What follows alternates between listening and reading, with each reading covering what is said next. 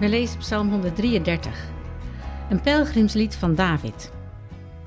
Hoe goed is het, hoe heerlijk als broeders bijeen te wonen. Goed als olie op het hoofd die neervalt op de baard, de baard van Aaron, en neervalt op de hals van zijn gewaad. Als de dauw van de Hermon die neervalt op de bergen van Sion. Daar geeft de Heer zijn zegen, leven voor altijd. Dit is de ene laatste pelgrimspsalm en hij is bekend om het thema eenheid. Het springt er als het ware uit. Maar voordat we begrijpen wat eenheid is, moeten we duidelijk zijn over wat het niet is.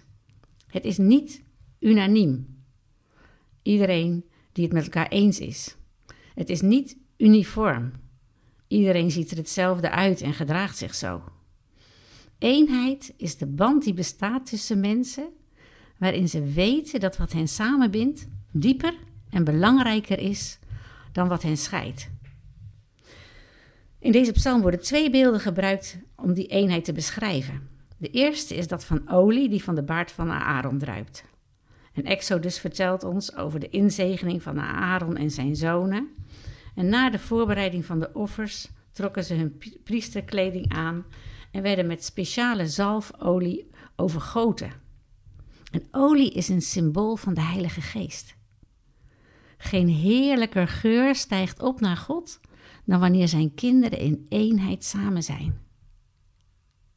Het punt waar het hier over gaat, dat is dat als je gezalfd bent met zalfolie, je priester bent.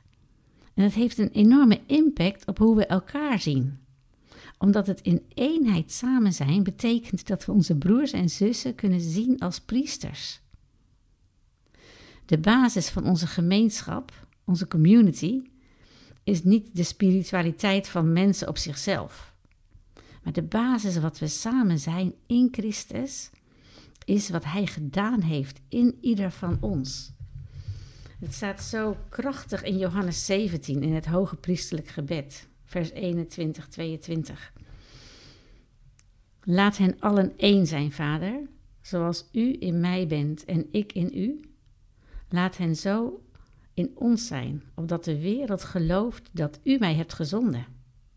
Ik heb hen laten delen in de grootheid die U mij gegeven hebt, opdat ze één zijn zoals wij, ik in hen en U in mij.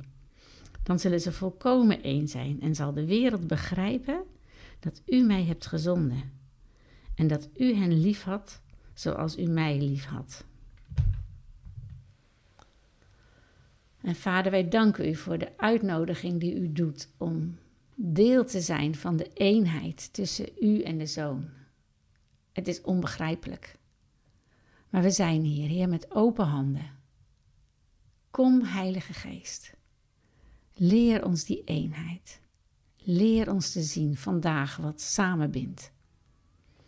Leer mij vandaag om te zien wat mijn broer en zus met mij deelt. En help me om niet te letten op dat wat ons scheidt. Heer, help mij om uw naam groot te maken. Amen.